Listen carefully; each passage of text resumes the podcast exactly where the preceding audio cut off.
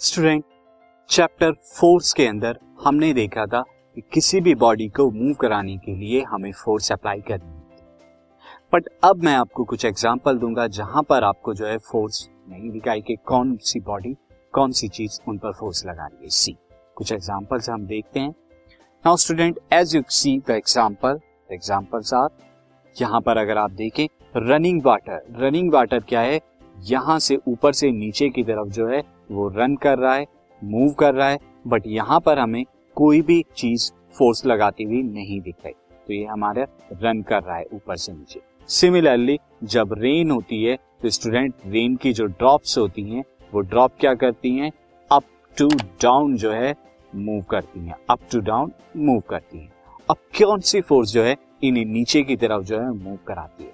Similarly अगर आप देखेंगे कि एक ट्री में ट्री के ऊपर एप्पल हो और वो एप्पल हमेशा अगर डिटैच होता है ट्री से तो डाउनवर्ड गिरता है। तो ऐसी कौन सी फोर्स है जो इन चीज़ों को नीचे की तरफ़ ला रही है? क्योंकि मूवमेंट कराने के लिए तो फोर्स हमें रिक्वायर्ड होती है। तो वो कौन सी फोर्स है जो चीज़ों को नीचे की तरफ़ लेके आती है? Student the force all of the things are coming downward सारी की सारी थिंग डाउनवर्ड आ रही हैं। क्यों आ रही है स्टूडेंट किस फोर्स की वजह से?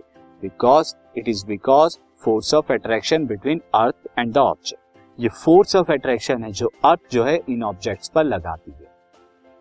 This podcast is brought you by Hubhopper Shiksha Abhiyan अगर आपको ये पॉडकास्ट पसंद आया तो प्लीज़ लाइक शेयर और सब्सक्राइब करें और वीडियो क्लासेस के लिए शिक्षा अभियान के यूट्यूब चैनल पर जाएँ।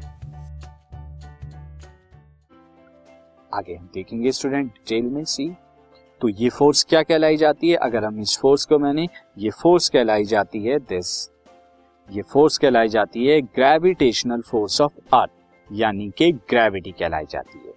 यानी pull action of earth gravity क्या होती है? पुल एक्शन ऑफ़ अर्थ होती है। तो जो ये फोर्स लग रही है यहाँ पर, जो चीज़ों को डाउनवर्ड जो है मूव करा रही है, वो क्या है? Attraction between earth and the object इसकी वजह से चीज़ें नीचे की तरफ़ आ रही नाउ स्टूडेंट आगे देखते हैं।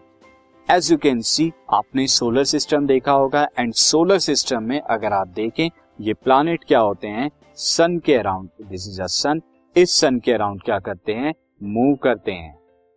अब मूवमेंट कराने के लिए कोई ना कोई फोर्स चाहिए तो फोर्स कौन प्रोवाइड करता है student this planet and satellite can move in a circular orbit only some force is acting कोई ना कोई फोर्स तो इन्हें चाहिए। वो फोर्स क्या कराएगी? इन्हें मूव कराएगी। अब वो फोर्स कौन सी होती है स्टूडेंट अगर हम देखें, उस फोर्स को हम कहते हैं what that force that force is every object in the universe attract every other object तो यहाँ पर जो फोर्स होती है, वो फोर्स कहाँ से आती है? स्टूडेंट वो फोर्स आती है। Since every object in this universe attract every other object with the certain एक सर्टेन फोर्स होती है, जिससे हर एक ऑब्जेक्ट क्या होती है, किसी दूसरी ऑब्जेक्ट को अपनी तरफ़ अट्रैक्ट करती है एंड देन सेकेंड ऑब्जेक्ट भी फ़र्स्ट ऑब्जेक्ट को अट्रैक्ट करती है। इसीलिए ये प्लांट प्लानिट जो है, वो सन के अराउंड रिवॉल्व कर रहे हैं।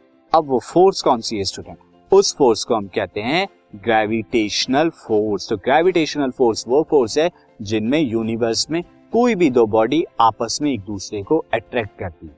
तो इस यूनिवर्स में जितनी भी चीज़ें हैं, वो दूसरी चीज़ों को आपस में अट्रैक्ट करती हैं। और ये फोर्स ऑफ़ अट्रैक्शन को हम क्या कहते हैं? ग्रेविटेशनल फोर्स तो force with which two objects attract each other is called gravitational is called gravitational force so ये ग्रेविटेशनल फोर्स कहलाई जाती है